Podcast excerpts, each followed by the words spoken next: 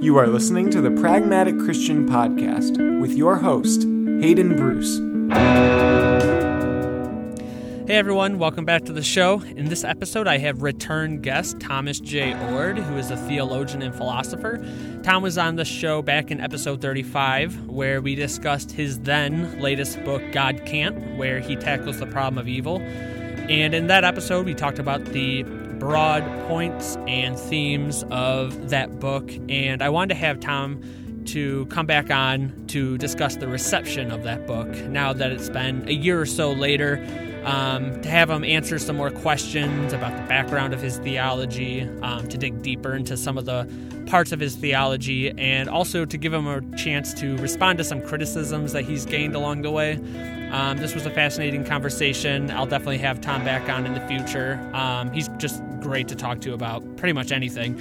Um, but I'll have links to all his work in the show notes. Specifically, I'll have a link to an article he wrote coming from the perspective of his theology about the coronavirus and some Christian, uh, bad Christian responses to the coronavirus. And there's also a link to his latest book, God Can't Q&A, where he's collected answers um, throughout the years about his theology, specifically um, the the points that he has in God Can't. He's collected all those answers and put it out in a book. Um, the link in the show notes is the audio version because that was released first. I believe there's a book um, version to follow, so look out for that. But I'll have links to those things in the show notes. Definitely check them out. And if you are enjoying the show and you enjoy this episode, you can support the show by donating to our Patreon account, which you can find a link in the show notes.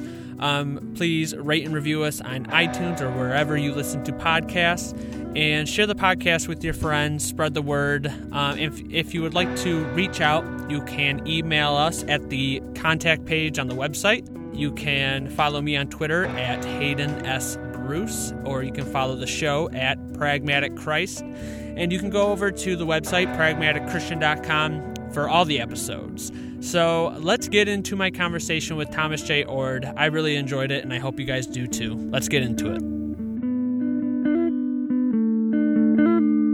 I uh, I wanted to have you on to uh, to talk about uh, God Can't. We recorded a while ago. Uh, I think it was episode thirty five. I had it written down. Um, introducing your latest book, God Can't. It came out back in January of 2019, I believe. So it's been a little over a year now, and I wanted to have you on to discuss the reception of the book and how your views have evolved or strengthened since the book's uh, book's release, and also just some criticisms that you've gotten, some responses that you've um, developed since then. Um, as some people know uh, from my show listeners, the problem of evil and suffering is one that uh, weighs heavy uh, on my overall thinking and I've taken up um, a very anti-theodicist uh, position, uh, but I've really enjoyed your work, Tom, and I think that um, that your book is an incredible resource for those who are like me, who would quicker leave the faith behind than believe that there's a God who allows uh, evil for some majestic overall plan. So we're going to assume that um, the listeners um, are caught up or have been introduced to your work. Um, they can go back to episode 35 if they want an introduction, um, and we can move on from there. Um, but perhaps you could um, get us started with a one to two minute summary of your view in that book. What are you trying to defend in that book, just so we have a, a place to jump off from? Great. Yeah. My view is that God is essentially or inherently uncontrolling. God acts at all levels of existence. God empowers and makes creation possible. And God loves at all or uh, aspects or complexities of existence, from the smallest quark to the most complex being. But in every action, God is uncontrolling.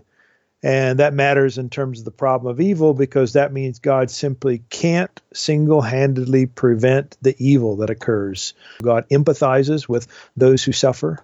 God really does want to try to heal and fix things, but God simply can't heal single handedly.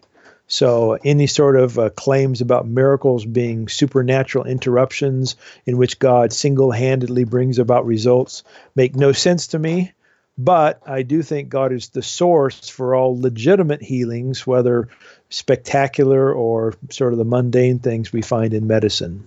I think God works to bring something good out of the bad God didn't want in the first place.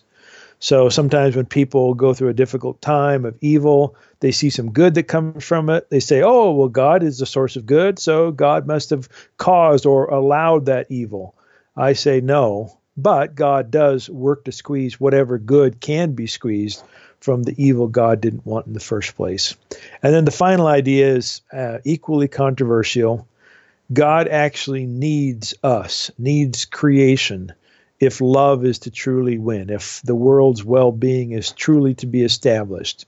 A lot of theologians don't like the idea of saying God needs anyone or anything. I think God needs the world because love is an inherent, inherently relational activity. Mm. So that might be more than two minutes, but there you go. no problem. Uh, yeah, it's uh, it's ironic because that last point uh, is probably one of the more controversial ones, but it's actually uh, one of the one of the main ones that I gravitate to um, more than any of the others. Uh, just coming from my you know a pragmatic perspective, uh, philosophical pragmatism. Yes. Um, but we'll get to um, breaking down some of those views, some criticisms that people have had in a little bit. Um, I want to talk about the reception of um, not only God can't because you've written on these ideas in a couple different places, um, over you know for the last couple of years. So you know you can take it um, broader to include the uncontrolling love of God, um, or just God can't. But what's been the general reception of um, these ideas and your books? Well, I would say I could I could put the responses in roughly three categories. One category is the person who puts up a cross and says, "Get thee behind me, Satan." these are the people who, uh, you know, think that these ideas are massively heretical and right. that uh, no person who's a good or a Christian or any, you know, it just makes no sense to them.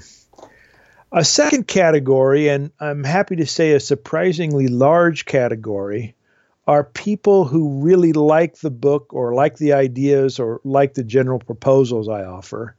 And among those, there's typically three kind of uh, subgroups, we might say. One subgroup is what I like to call the theology and philosophy nerds. That is, these are people who, like you, are wrestling with the biggest and toughest questions of life. And this is a proposal that they've not heard of, or at least not heard in the kind of way I articulate it. Secondly, there are a group of people who are, I'll call them survivors or victims of suffering, for whom this is truly good news. They don't have to believe God was punishing them or that God was away on other business or allowed this in some way. And so I get tons of letters from people like that. And then the third group is kind of more uh, amorphous, maybe. Um, I like to call this group the people who are disenfranchised, the people who are on the outside of the status quo, who, uh, if God is really in control of things, that must mean God has either put them outside of the mainstream or allowed them to be out there, and that doesn't feel particularly loving to them. And so they're attracted to an uncontrolling kind of God. And then the third overall category are people who um, come up to me after or send me letters or come up to me when after I'm done speaking. And they say, you know, I I like some of what you said. I need to think more about it. I've still got questions, which I say that's totally normal. I don't expect people to change their views on something this big instantaneously. Uh, but they they see there's some kernel of helpfulness or truthfulness or something that's positive there, and they just need to stew on it some more. Hmm.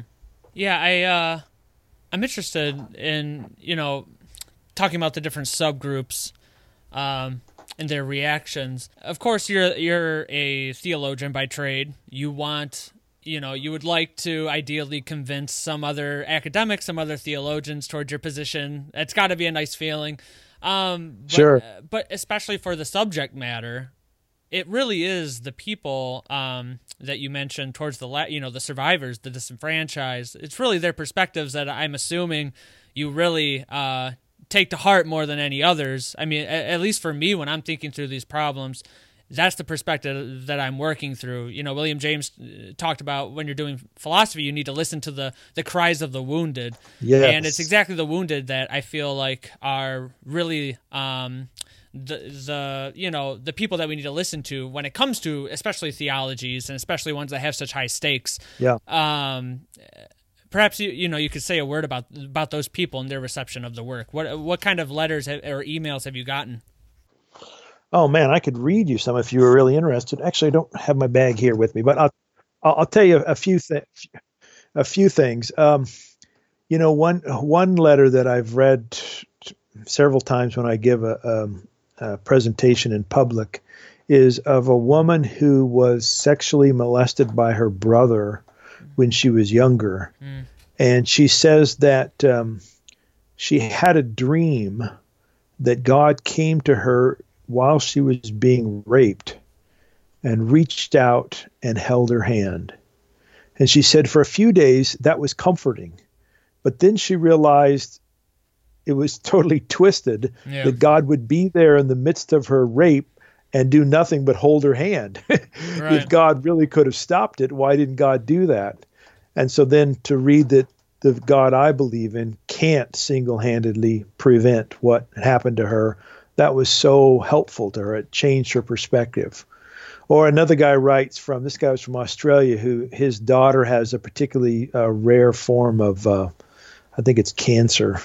Anyway, he was talking about uh, movies that they watch in which you know the the kid who's got cancer gets healed and everybody lives happily ever after, and that's not happening Right. in in their case. But what is happening is they're working through their issues and working with physicians as best they know how, seeing improvement and believing that God is somehow the source of what's good without being capable of single handedly fixing the problems. Um, and I could go on and on. There's tons of those things. But you're right. It's those kinds of stories that, you know, are, are so encouraging. Um, you know, it's so, feels so good to me as one who really, my overall aim in life is to live a life of love and to have people affected in such a positive way by the books uh, makes me feel like uh, some of that some of that desire is being fulfilled. Yeah, I, I've read some of your more academic work, and there really is, at least from where I'm standing, there really seems to be a pastoral voice coming from all of your books, even the even the academic ones, and I feel like that's something that really weighs on your heart. Yeah, it is. I mean, you call it pastoral, but I think you could also just call it an empirical kind of approach to things. That is, I'm trying to take into account uh, experience widely understood, whether that's experience of those who have faith or those who don't have faith. And a huge chunk of that experience is experience of radical suffering, of genuine evil. And at least as I see it, uh, no theology can be fully adequate if it doesn't not just account for it, but try to give some kind of explanation for why a loving God uh, doesn't prevent those genuine evils. Something that I appreciate so much in your approach, um, which really comes out in your responses to people when you're defending your position, um, is your appeals to the lived experience or lived faiths of actual believers. You end up making a sort of Wittgensteinian move, um, saying that most believers and even theologians talk about God's omnipotence, but then embody beliefs to the contrary. Is this Wittgensteinian move explicit in your mind, or is it a happy accident? Yeah, I don't think of it in terms of Wittgenstein, although I can see the connection you're pointing to. Uh, I think of it more as uh, this this thrust that was present. Well, it's been present throughout history, but I think you can find it in the writings of people like G.E. Moore, uh, Roderick Chisholm, Alfred North Whitehead, and others who who talked about common sense. That is, um, there are certain things that we presuppose in the way we live our lives, and there's certain actions that are true of reality that if we ignore them, then we're not being faithful to the evidence before us. And uh, I want to be faithful to it. Now, obviously, there's questions of subjectivity and how can you know the truth and the facts and all those kinds are those are legitimate issues. But um, there is this strong impulse in me to try to account for experience in all its dimensions. And that's part of, I think, a tradition and philosophy that's broadly empirical. Mm. Yeah, you mentioned uh, uh, Whitehead, and I wanted to ask you about um, about process theology, but also open theology. Your view, um, in general, um, your work is uh, sort of a mix between open theism and process theology. You sort of do your work at the intersection of those two traditions. Um, I wanted to ask you uh, if you could if you could explain what is open theism, and could you tell us what your most significant break with open theism is? And then I'm going to ask the same question about process th- theology. But what's your what's the biggest break between your work and open theism? Um, after explaining what broadly it is. Sure, open theism as a label emerged in the mid 1990s amongst uh, some self identifying evangelicals.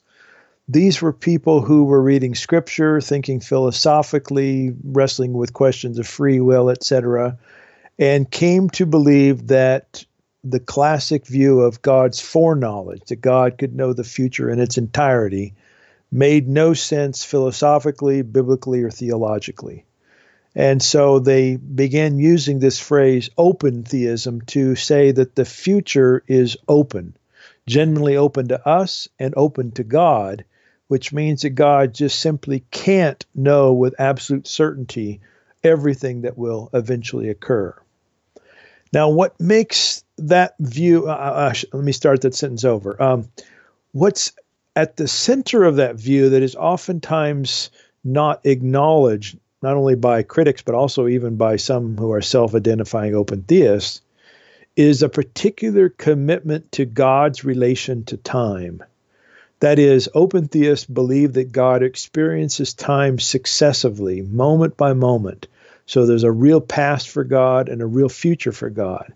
And that's so radically different from the way most Christian and Muslim theologians have talked about God and God's relation to time. Right. Uh, there's also a lot of other elements to open theology that are uh, probably secondary in terms of how people think of it, but they're important, like a relational God, free will, love, that sort of stuff. For me personally, the problems I have with at least what I'll call the classic open theists come down primarily to God's power. Uh, most of them wanted to make claims about God's power, which said that God essentially could control others, could unilaterally determine, could single handedly bring about events, etc. But in their view, God usually didn't use that kind of power and allowed or permitted free creatures to do their things. Most of the open theists don't do a lot working with uh, you know smaller entities in reality. Most of them focus primarily on human relationships and freedom. Uh, but um, they would say that's true of God's relation to the natural world as well. That God could control it, and maybe even controls it more often than humans. Um, and that caused lots of problems for me. That that view of God's power, and one of the main issues is the problem of evil that I've already mentioned. But there are lots of other problems that emerge if one holds that view. For instance, um, if God could control others and single handedly bring about results, one would think that a God of love who desperately wants to have others understand this God would provide totally error free sacred scriptures that were completely unambiguous but that's not the sacred scriptures that we have. Uh, there's contradictions, inconsistencies, etc. Or one might think that a God who loves the world and could totally control it could see the negative effects of climate change coming along and just fix it single handedly. Or, well, you know, you could just keep going and going. So it was that, that, that issue of divine power at least as the way most open theists talk about God's power, that made me think I need to go a different direction on that particular issue. I call myself an open relational theologian, but um, in, when compared to what I'll call the classical open theists, I think we need to think about God's power differently than how they think of it. Mm. I'm guessing that's where y- your influence from um, process theology comes in. Could you explain broadly, and I know that that's difficult, what process theology is, uh, and then what your most significant break with process theology is? Sure. So, process theologians agree with open theologians. Really, it should be the other way around because process came first. But they both think that God experiences time sequentially or successively. So the past is really past for God, and the future is really future for God. Uh, process folks have been in much deeper dialogue with the sciences, both natural sciences and social sciences. Uh, they tend to be in the more liberal or progressive strands of Christianity, um, but not all of them. Um, and one of the problems with describing process thought, as you note in the way you ask your question, is that uh, there's general disagreement on what are the essential uh, elements of process thought. One particularly important process theologian, a guy named David Ray Griffin, outlined, I believe it is 12 core doctrine theology in one of his books. Mm-hmm. Another important theologian, a guy named John Cobb, says there is no essential doctrine of process theology. So, you know, the difference between 0 and 12 is pretty big. and these are two of your leading voices. Right. There, there are even some process thinkers who don't believe in God. So, um, for me, probably the there's a lot of reasons why I don't usually call myself a process theologian, but one of them that is especially important in the context of uh, God's power has to do with the different ways process thinkers have tried to describe God's power. Um, one way, Alfred North Whitehead, for instance, talks in this kind of way. He talks about God being in the clutches of creativity. Uh, Charles Hartshorne talks about the, the social relationship between God and the world as limiting God's power. David Ray Griffin likes to talk about the metaphysical laws that make that God must obey, and therefore God uh, can't control others or unilaterally determine. Um, so, in the way some of these concept are laid, concepts are laid out, it sounds kind of like something external to God is constraining God.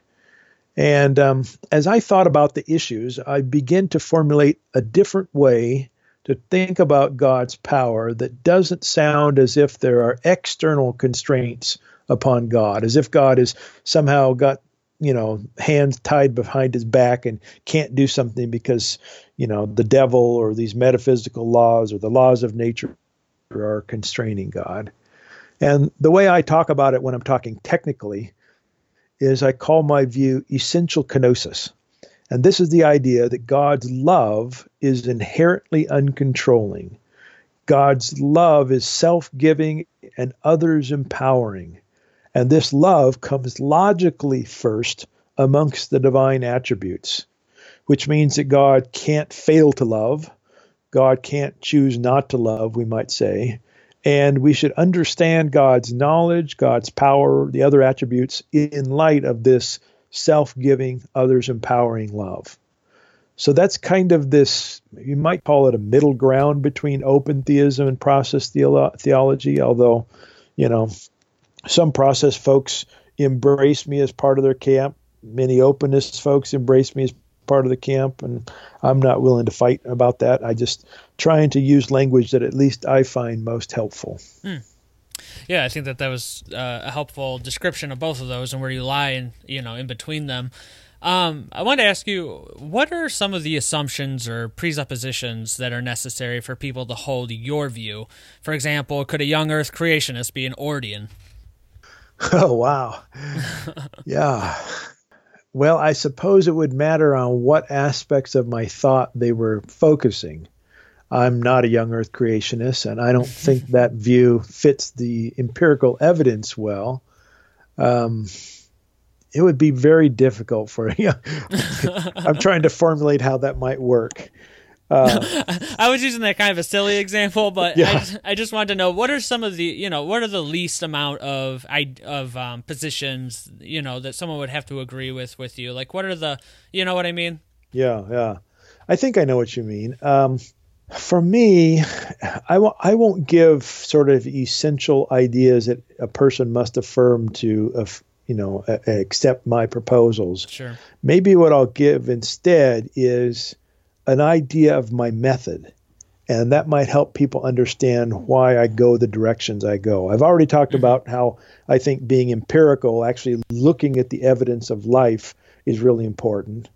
But for me, my primary motive, both personally and theologically, in terms of doing my theology, is to place the issues of love as central the way I read the scriptures, the Christian scriptures, love seems to be a central theme, although I don't claim that every passage, uh, you know, unequivocally points to a loving God. I've read the Bible, and there are some that don't. But um, when I read scripture, when I see the witness of God in Jesus, the themes of love rise to the fore. When I think about my own existence and the life I live, and the life other people live that I know, I think of love as being our highest ideal, the thing that we ought to strive to express. Um, for a variety of reasons, and I've just mentioned a few, love functions as my orienting concern both personally and theologically.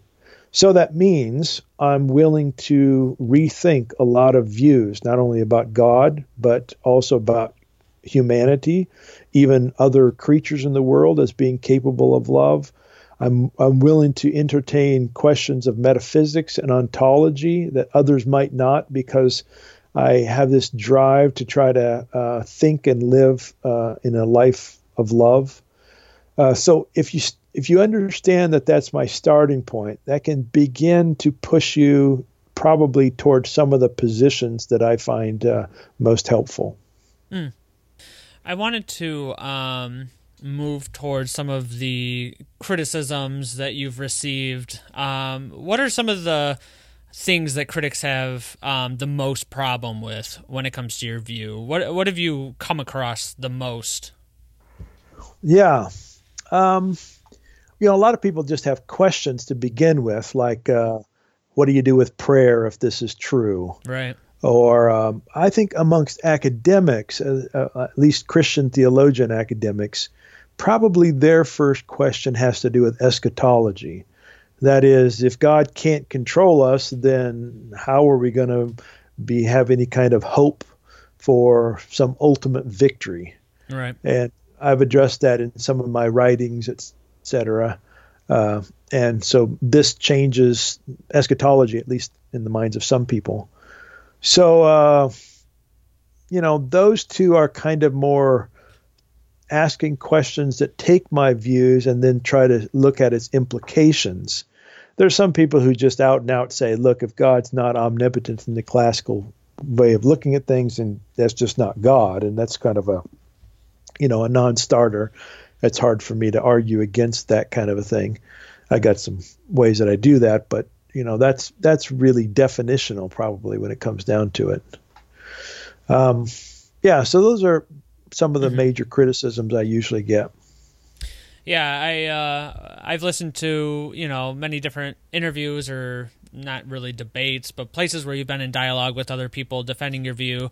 Omnipotence seems to be um, one of the main ones, and also your definition of love as well, because uh, you know your definition of love and your uncontrolling understanding of God and non-coercive understanding of God's love um, is pretty you know central to your your um, the way that you solve the problem of evil, the way that you deal with it, and so I feel like people you tend to look at those two things as well as the eschatology that you just mentioned. Um, what are some of the main misunderstandings that you've encountered? Not necessarily criticisms or disagreements, but uh, how have some people misunderstood your view? Yeah, time and time again, especially folks who aren't educated, but even smart people like mm-hmm. uh, William Lane Craig makes this made this error. Uh, He's who I was thinking of, actually. oh, really? Oh, Yeah, he he read only a small portion of my work, so mm-hmm. uh, I I won't say that he read it all and could understand it, but he called me a deist, and yep. uh, yeah, and I've had a few other people who seem to think that the options you have is either God is controlling things or God isn't doing anything, and I just think that that's a really puzzling view. Uh, yeah. I try to make sure in my writings that I, you know, strongly talk about God not only active, but necessarily acting in every yeah. moment of every creature. So it's so far from deism that, you know, it's it's strange. But I think it's just the way kind of people have been led to believe and think about God. Uh, if you don't have a God who's powerfully omnipotent and controlling all things, and what good is God? God must mm-hmm. not be doing anything. Um, so that's a common misunderstanding. Um, amongst people who read their Bibles a lot, uh, I often get the criticism of saying, well, if you're going to believe this view of God, you obviously can't believe the Bible. Right. This is not the God of the Bible. And I've grown, you know, I've got a lot of responses to that, but my primary one is to say, um, show me a passage in the entire Bible that explicitly says God single handedly brought about events and there was no creaturely contribution. In fact, sometimes when I'm in a in a big audience, I'll offer a thousand dollars to someone who could come up with this sort of thing. And you know, there is nothing that explicitly says that. Now, there's some things that only mention God acting, but they don't explicitly say there's no creaturely contribution. And so, um, a lot of folks misunderstand my view, or maybe it's not misunderstanding my view. Maybe they think that my view can't be aligned in any way with the scriptures, uh, Christian scriptures, because they come to those Christian scriptures presupposing a particular view of God's power that I don't think can be found there. Mm. Yeah, there's uh, there's lots of gods of the Bible throughout right. history. Yes, yeah, that's right. Um, it's funny that you brought up um, William Lane Craig. He, that was actually my next question about his oh, response oh, okay. of, or his, you know, his understanding, or you know, his comment that it sounds like what you're proposing is deism. I found that very interesting or strange, but I guess we can move on. Uh, I did, I, you know, your view of God is that He's working at every single level of creation. He's intimately working at every level, um, right? And one thing that um, in some responses, I, I, I see this issue um, important in the way that they're trying to understand you. I want you uh, to ask about God's values. If God's working at every level and He cares and loves for every level of creation, the atoms, the cells, um, does your God see all creation equally valuable, or do humans have a priority in God's valuation of things? Oh, excellent question. I think uh, that God values greater degrees of complexity mm. because greater greater degrees of complexity has the potential for deeper and more vast value experiences beauty love truth etc so uh, while i think god cares for all crea- creation i think uh, God is luring, calling, persuading, commanding, moving creation toward more complexity. And of course, that view fits very nicely with an evolutionary view of, of the world. Um, so, um, some people will criticize me uh, in this kind of way, and maybe you have this in mind. Um, a guy named John Sanders sometimes makes this view. He'll he'll say, uh, "Look, um, God must love cancerous cells." more than God loves the people who have those cells. Because if God really loved the people, God would destroy the cancerous cells and save their lives. Yeah. And I think that's, you know, I think that's a sophisticated criticism. My response to that is that God loves both the cells and the God is working to try to um, make the uh, cells non-cancerous. So God's not in the business of annihilating cells. Um, but I can understand that worry in a kind of um, oh a utilitarian kind of notion of you know you got to destroy one to save the other kind of approach. Yeah, that that is where my question was leading to. Um, because if God's working and empowering at every level of creation, uh, you know, the question where does God's influence begin and end? You know, if God is empowering the parasite to live its life fully, if is God partly responsible for the horrible suffering someone may go through, you know, having the parasite? God may not be able to stop a murderer from shooting an innocent person, but is God responsible for the gun keeping its atomic constitution? You know, these are the sort of questions that um, you know, that I have in my own head. Um, I've heard some yeah, people yeah. touch on them, so I want to know how you respond, you know, to something like that. Yeah, sometimes I do that by getting philosophical and talking about God being a necessary cause in the becoming or existence of everything from cells to, you know, gun elements, mm-hmm. uh, etc. Um, other times I'll talk about a way we might distinguish between the word responsible and the word culpable.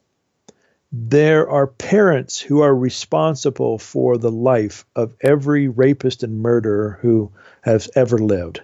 In other words, without the second union of two people, the rapist or the murderer or whoever would have never existed. But we don't usually think those people are culpable for what the rapist and the murderer did because we think the rapist and murderer had their own choices. Uh, you know, maybe they had bad parents, but ultimately they had to make the choice. So, in, to use that analogy in terms of God, and it's not a perfect analogy, but in terms of God, we can say because God is a necessary cause in the existence of all things, and, and this is another little side thing to add in here that I don't always talk about, uh, God necessarily creates moment by moment the things that exist. God simply can't choose not to create the elements of the gun or the cell in a particular moment to save the lives of others. God is responsible in the sense of being a uh, metaphysically necessary cause, but God's not culpable in the sense of having the capacity to prevent the existence or use of these elements that do evil in the world. Does that make sense? Yes, it does. Sorry, I was muted. No problem.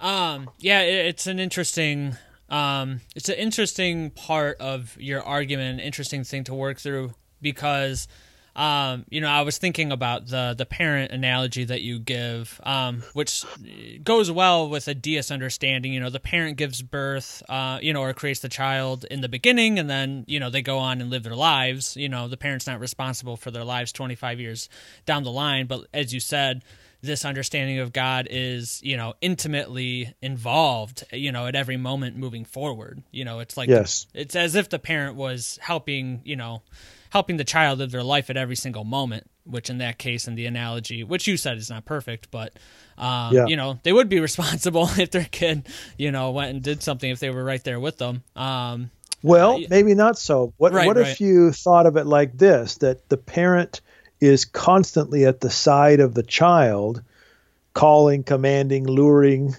but the parent can't control the child, even though mm. they're at the child's side. Right. Um, there's another element, though, that we'd have to put in this scenario that I oftentimes talk about.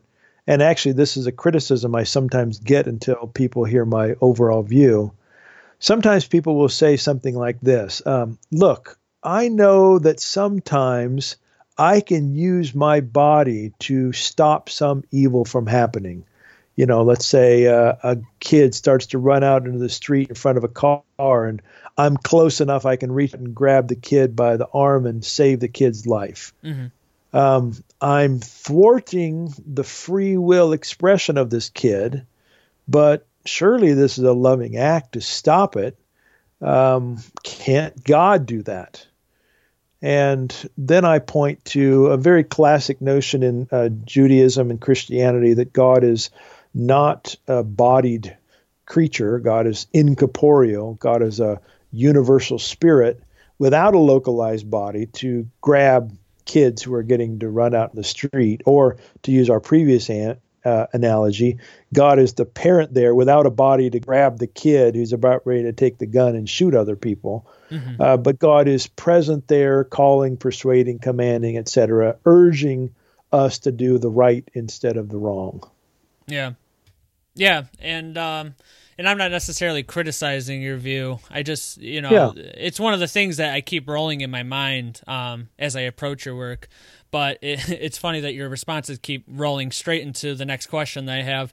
Um, so, so, so, so, you know, talking about the analogy, you know, the common analogy in conversations about the problem of evil, uh, you know, you can use any number of different uh, different examples, but you know, they all go something like um, there's an evil approaching perhaps a person who's going to do an evil thing to another person who is innocent. Um, and, and if God could do something or intervene or stop the evil, then he would if he could. You know, that's part of the loving aspect of the problem of evil. And so the question is does he, does he not, can he, can he not? And this is something, you know, this exact example is used by everyone, no matter what position they take. You know, this example always comes up or something like it. So I've listened to, you know, a bunch of interviews that you've done and read a handful of written critiques of your position.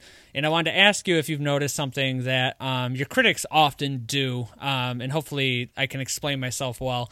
Um, it's clear that in your position, your account of God's non coercive love is the theological conclusion that you arrived at after attempting to reconcile belief in a loving God with the reality of evil in the world. This is your response to the problem of an all loving God not intervening or stopping evil actions and events, you know, which is the very problem of evil. Um, right. but in order to present that conclusion, you have to defend that conclusion theologically. So you give an account of essential kenosis and a definition of love as non-coercive, uh, you know, apart, you know, as well as other things. Now, what I've noticed many of your critics do is they hear you say God can't, and they respond with, "Well, why not?" And then you explain why not by explaining your position of essential kenosis and non-coercive love, and then they all do something really interesting. They start to challenge your definition of love and begin arguing that God could and would intervene, that course of action can be loving and should be loving. They basically want to reject your dissolving of the theoretical problem of evil and end up arguing for the very problem itself. So you say God would if he could, but he can't. And then your critics say God would and he could, but you know either he does in some way or he chooses not to uh, for some reasons. So the would god if he could problem is the very problem of evil. And so i wanted to ask you what you think about this response because the whole problem it seems to me um, i mean uh, it sounds a little reductionist um, putting it this way but a lot of the problem boils down to how you respond to that example you know? Yes. if god could would he intervene? And so the next part of that of the of the debate of the philosophical debate, you know, is how you respond to the next part of that. And when you say God can't do, you know, that God can't prevent it unilaterally, uh, your critics they kind of forget that that's the next part that they're supposed to discuss, and they say, "Well, God Right. would, and He could." Uh, So I want to ask you what you thought about that response. Yeah, I've noticed that uh, on occasion as well. Um, and I'm not quite sure, you know, obviously I have to try to intuit why they go the directions they do.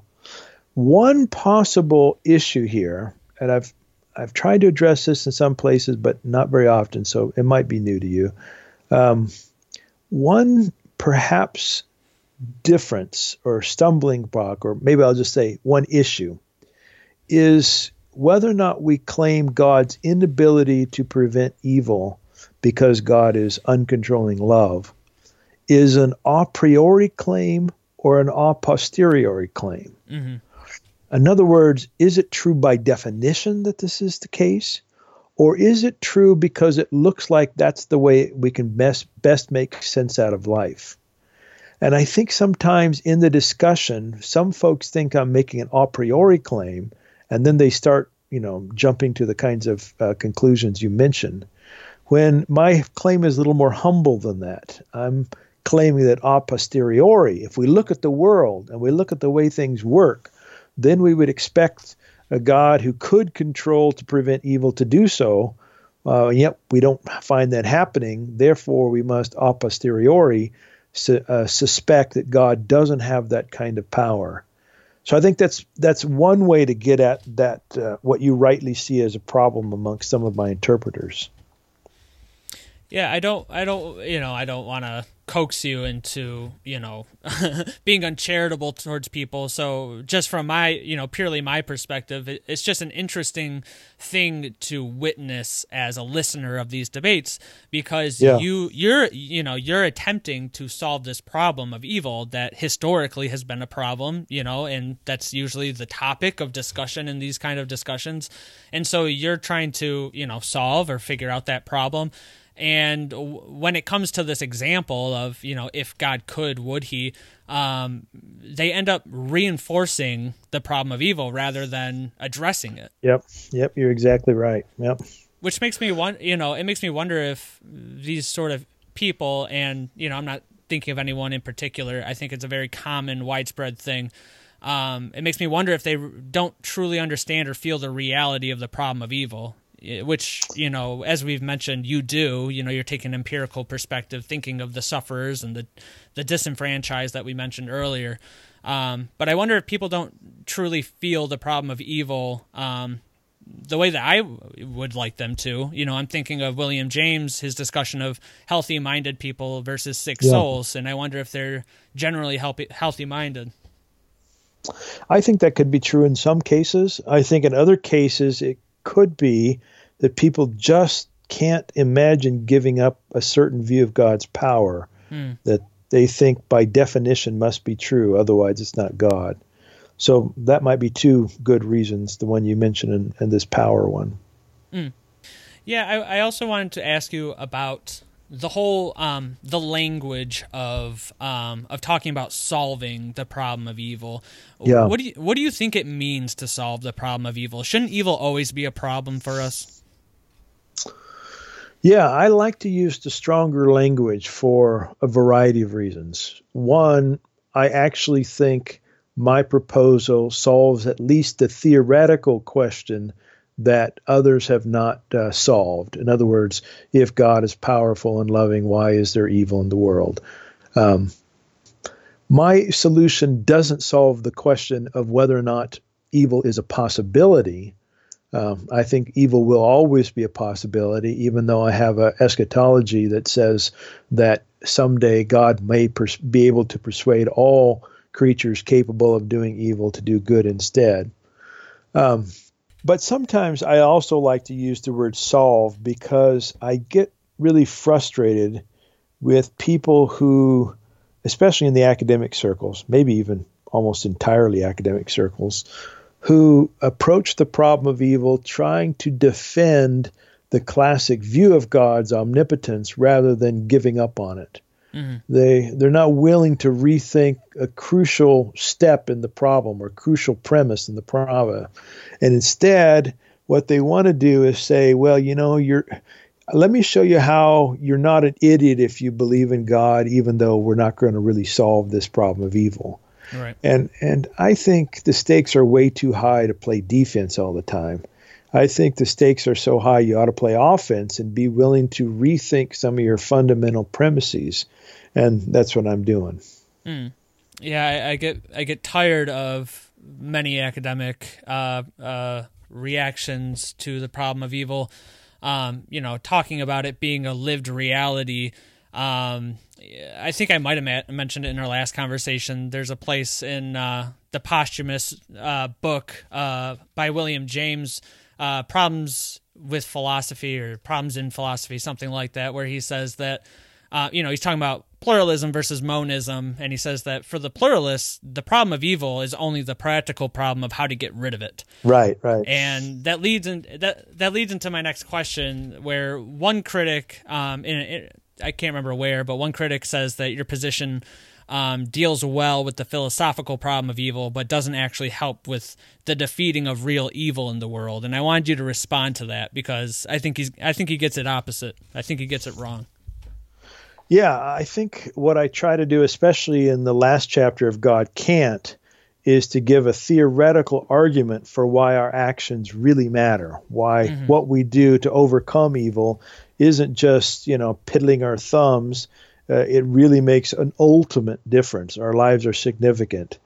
uh, if the critic is saying I don't give a lot of how tos, well, that's a fair criticism. I mean, that wasn't the purpose of my book to lay out, you know, a bunch of practical ways to overcome evil. Um, uh, those books are important, and I'm, you know, wholeheartedly support them. But I'm in this particular book laying out the, the theological issues to make the argument that unless we and other creatures do something, then love can't win. God's ultimate goals for the well being of all creation will be thwarted. And so our lives really matter. Mm. Yeah, I uh, I was frustrated by that um, by that criticism because uh, for you know it goes back to what you mentioned earlier. One of the um, one of the points in your position is that we must cooperate with God. And, you know, with traditional views, um, God is all powerful and we're all just, you know, pieces in a game moving towards, you know, some master plan of His. Uh, you can take a position in life. You know, I think it's, um, you know, theologically bankrupt. I don't think it. I don't think it's a viable option, but many people do. Um, you know, it, comfort is an existential uh, need or desire for human beings. Uh, we don't like to be uncomfortable. Um, but my point is, you know, we could be led by certain, you know, theologies and traditional theologies or classical views saying that God is the one who's really in charge. We're all just, yeah. you know, pieces in a game that he's playing.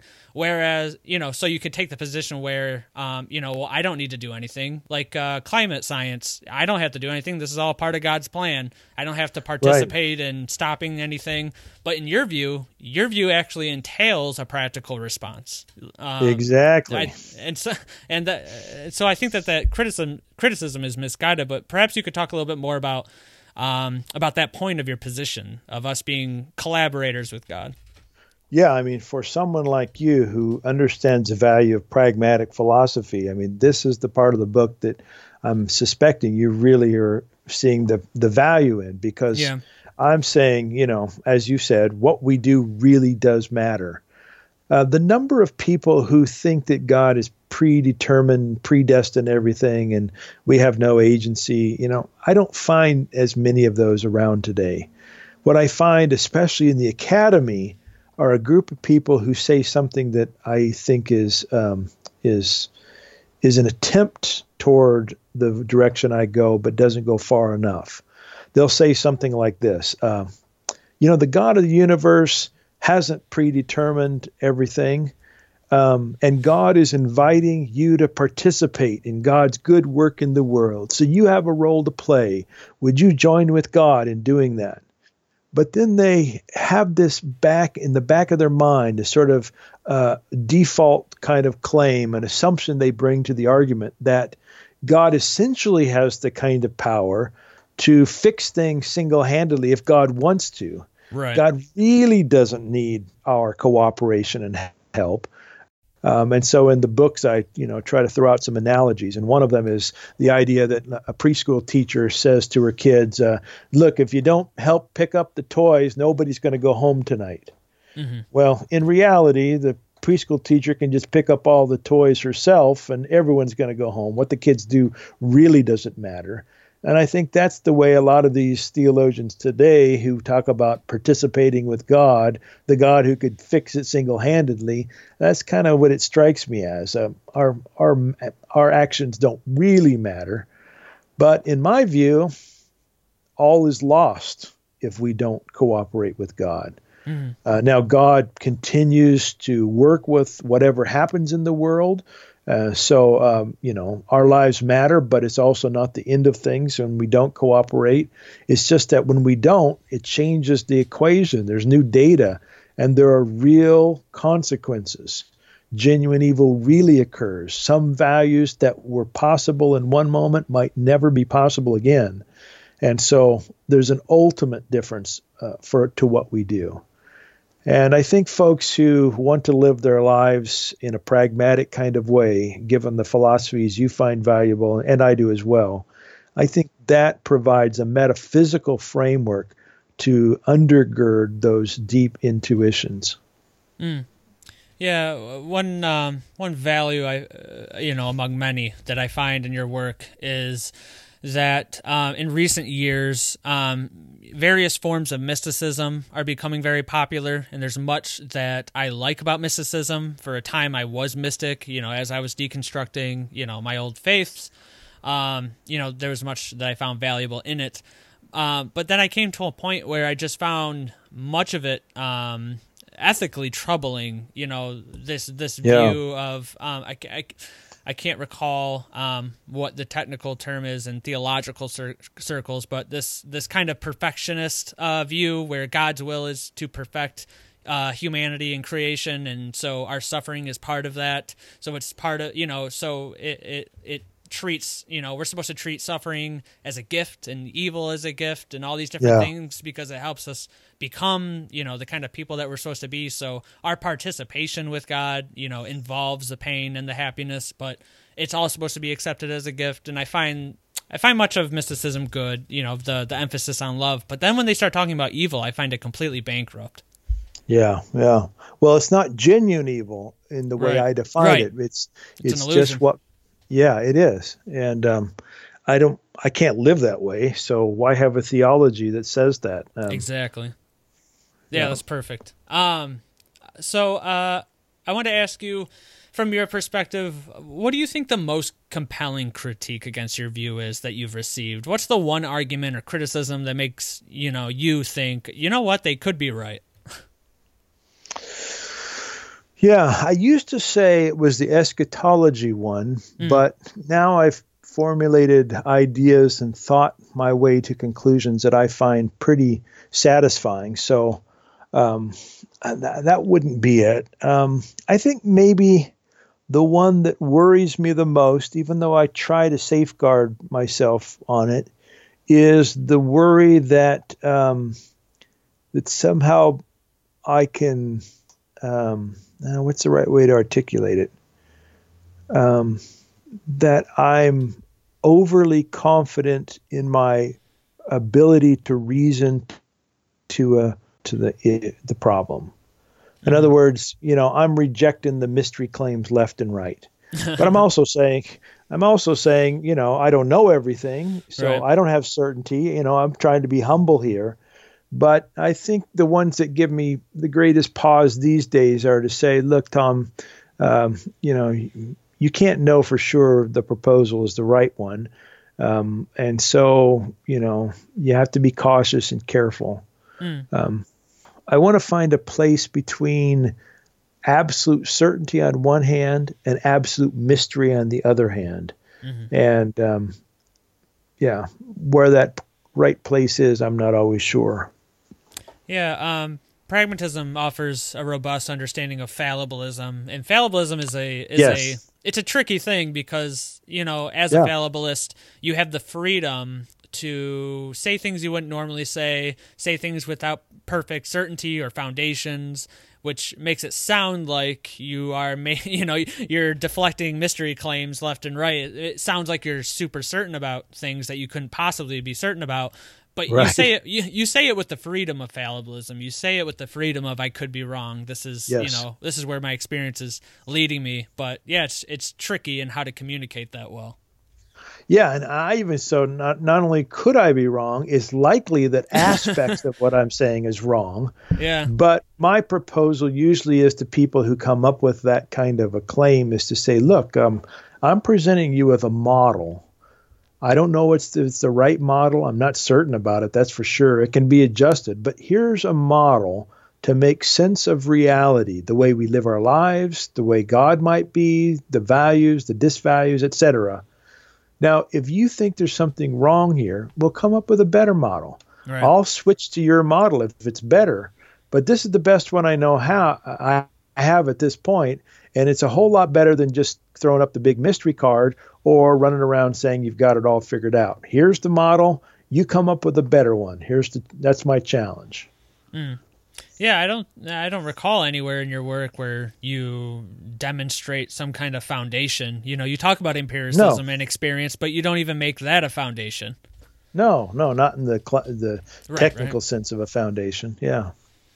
Um, I want to talk about the development or evolution of your thought. Um, how has I'm trying to think of a of a way where we can actually frame this. I guess we could just perhaps with the uncontrolling love of God, um, or God can if you want. But what's something that um, I want to ask about? You know, how your views or argument has changed or developed um, since you uh, came or you know published these views. I guess you could take either one of those books since they cover similar ground, but you know you've been you've been in a lot of debates uh, you know not formal debates but in a lot of venues and places where you are questioned and, and criticized or have the you know the ability to defend your position um, how is your view how have your views um, changed or developed um, through this process over the last few years yeah, there's tons of things I could say about that. So I'm trying to think of what's a good illustration or good example. Um, here, here's here's one. Um, I wrote my dissertation and published it and, and graduated in 1999. And in that dissertation, I was working, at least part of the dissertation, I was working with the questions of evil. And I formulated a view that in that dissertation I called essential free will theism. And at the heart of it, it's the idea that we have free will and God can't take it away. Mm-hmm. And um, you know, it's it's not that uncommon of a view, but um, the way I framed it was maybe a little bit peculiar. Um, and so, as I was working with this and be, continuing to think, I remember being at an American Academy of Religion conference, and a friend of mine, a guy named Alan Paget, um, presented a paper uh, in a in a session on Wesleyan theology and process thought. And in this presentation, he criticized process folks for not beginning their theological reflection with God's nature, but instead starting with science or their own experience or the world or, you know, not to use the technical language, they didn't start with theology proper. Mm-hmm. And I listened to his criticism and I thought, well, you know, okay. Does it matter where you start as long as you get an overall theology that makes a lot of sense? Um, then I said, you know, maybe I should take this as a challenge. What if I started with theology proper and came to a view that, as you've mentioned, is similar to process thought in some ways? And so that idea started me down the path of this uh, technical phrase that we've both mentioned, this essential kenosis theology that starts with God's nature of love and then tries to work out the implications of what that might look like in the world. So that's a development in my thought that's more methodological than probably substantive, but I think it's pretty important insofar as it helps me as I engage, especially folks who are theologians uh, first and foremost, in the kind of methodology they uh, assume. Hmm. Let me give you a second illustration. Yeah. Actually, it's kind of a continuation of the first one, but um, more recently, a guy named um, Kevin Vanhoozer, who's a an evangelical theologian, wrote a really long essay, kind of partly criticizing me, partly just asking questions of my position.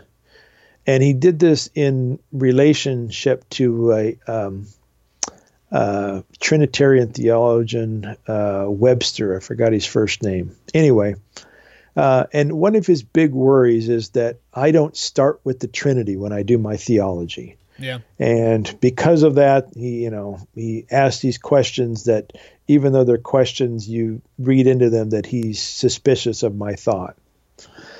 So, um, you know, I, I had a variety of ways I could respond to them. One of them would be, you know, look, why pick the Trinity as the starting point? Why not something else like the Bible? You're an evangelical right. or whatever. you know, I could do that sort of a thing.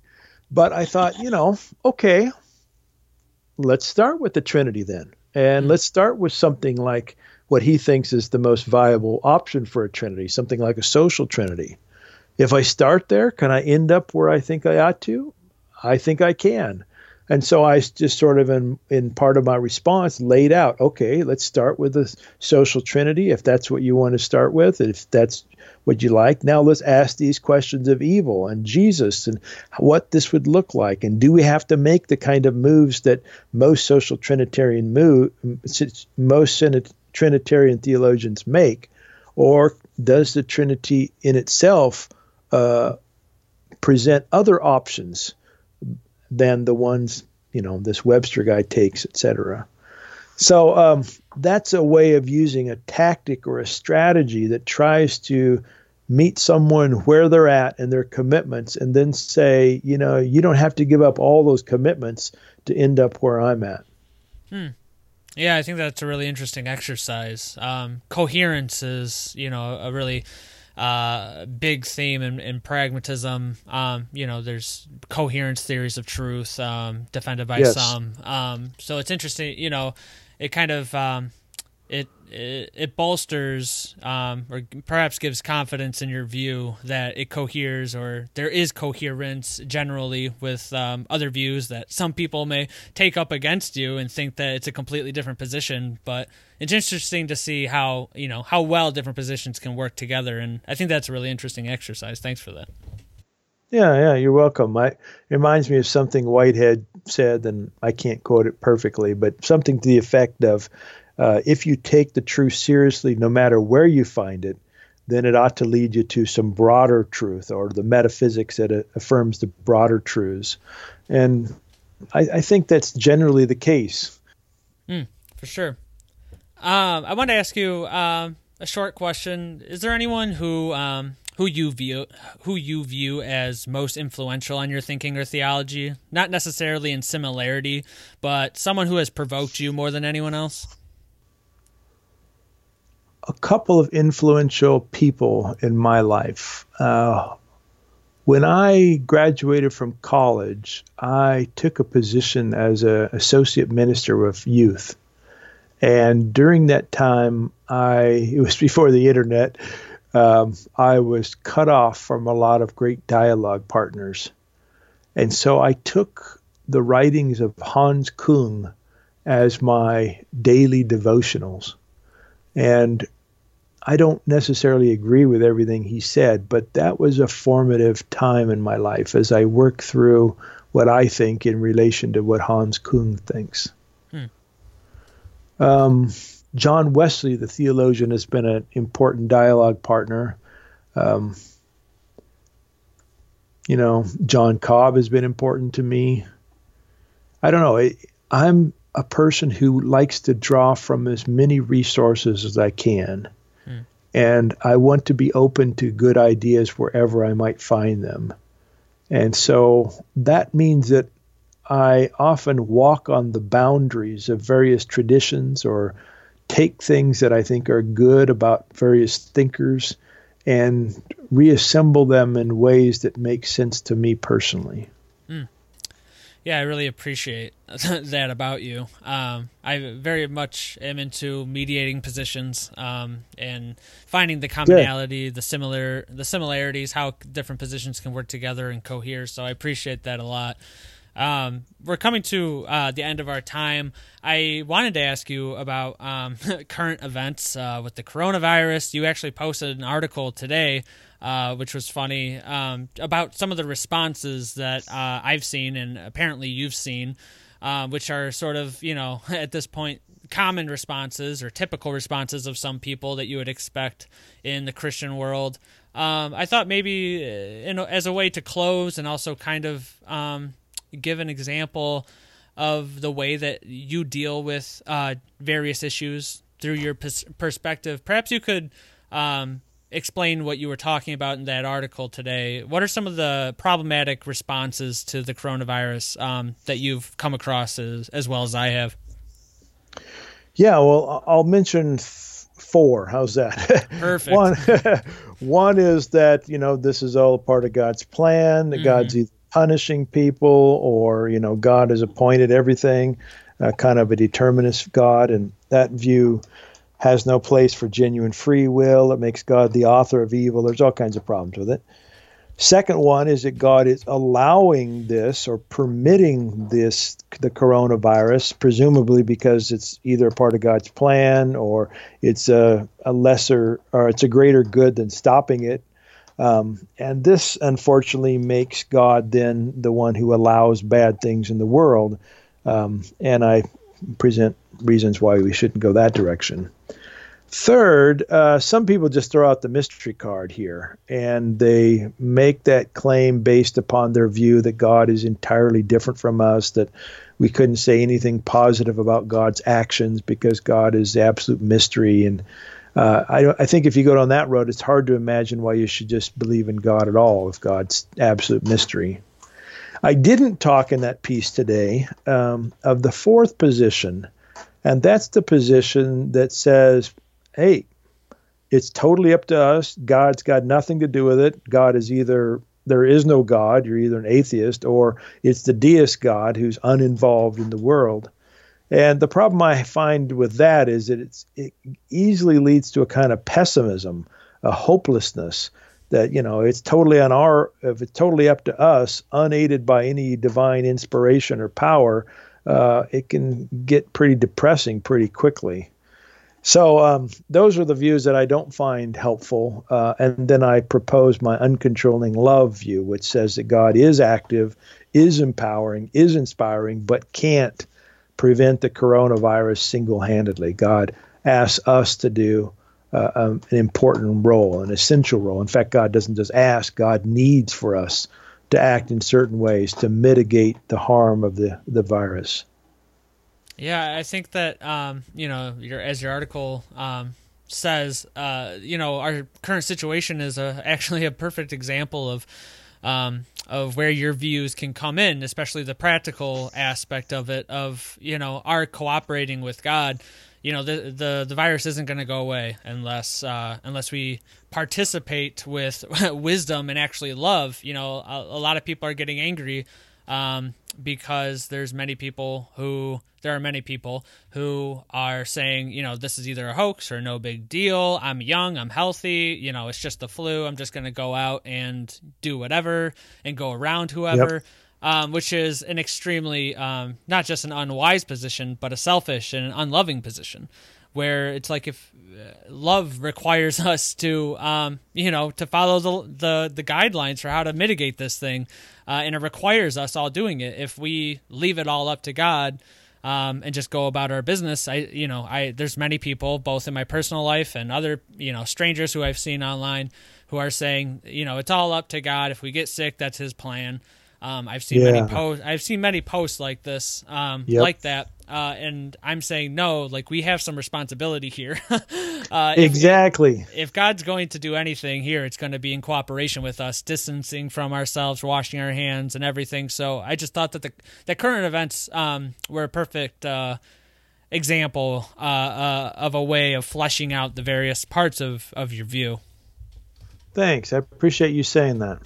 Uh, well, uh, I will have a link to that article uh, for anyone that wants to read it. Um, you you post lots of different articles. I'm also part of your um, your email list. You send stuff Thank out you. regularly, and I'll have links to uh, all those things. You're always, um, you know, you, you post a lot about um, various current events and and tying them to your views. So there's lots of different examples of how to think about your views for anyone that's interested. And I'll have links to all of that in the show notes. Um, before we uh, sign off, uh, what's next for Tom Oord? in terms of writing, or yeah, yeah, your general? work. Well, actually, I am uh, putting together a book uh, that answers a lot of questions people have from God can't. So, you know, I get folks saying, well, if this is true, then what's this mean for mm-hmm. all the things we've been talking about? You know, prayer or actions, eschatology, whatever. So I thought I'd write a short book that's very conversational in nature to answer those questions. And um, then I've got some other writing projects, but that's the one that's at the front of my mind at the moment. Perfect. When can we expect that? I hope to have it up by out by summer. This is oh. I've actually just to let you know. Here's my strategy for this baby. uh, since you probably you probably enjoy this kind of thing, mm-hmm. I'm actually going to do the audiobook first and then after the audiobook is up, I'm going to do the print book. Um, so I can get that audiobook up in pretty short fashion. Nice. And um, so it's a different way of going about things that I'm going to try this time. Very nice. Well, I'll be looking out for that. Um, where can people go to learn more about your work, other than the links that I will provide in the show notes? Yeah, I mean, you'll probably provide my homepage, uh, thomasjayoord.com. Uh, you know, I'm got books on Amazon if you they're interested in books. Uh, I'm on social media quite a bit, so if folks want to ask questions there, I do my best to answer those in that setting. Well, perfect. I'll have links to all those things. Thank you so much, Tom, for coming on. Hey, thank you. I've really enjoyed this.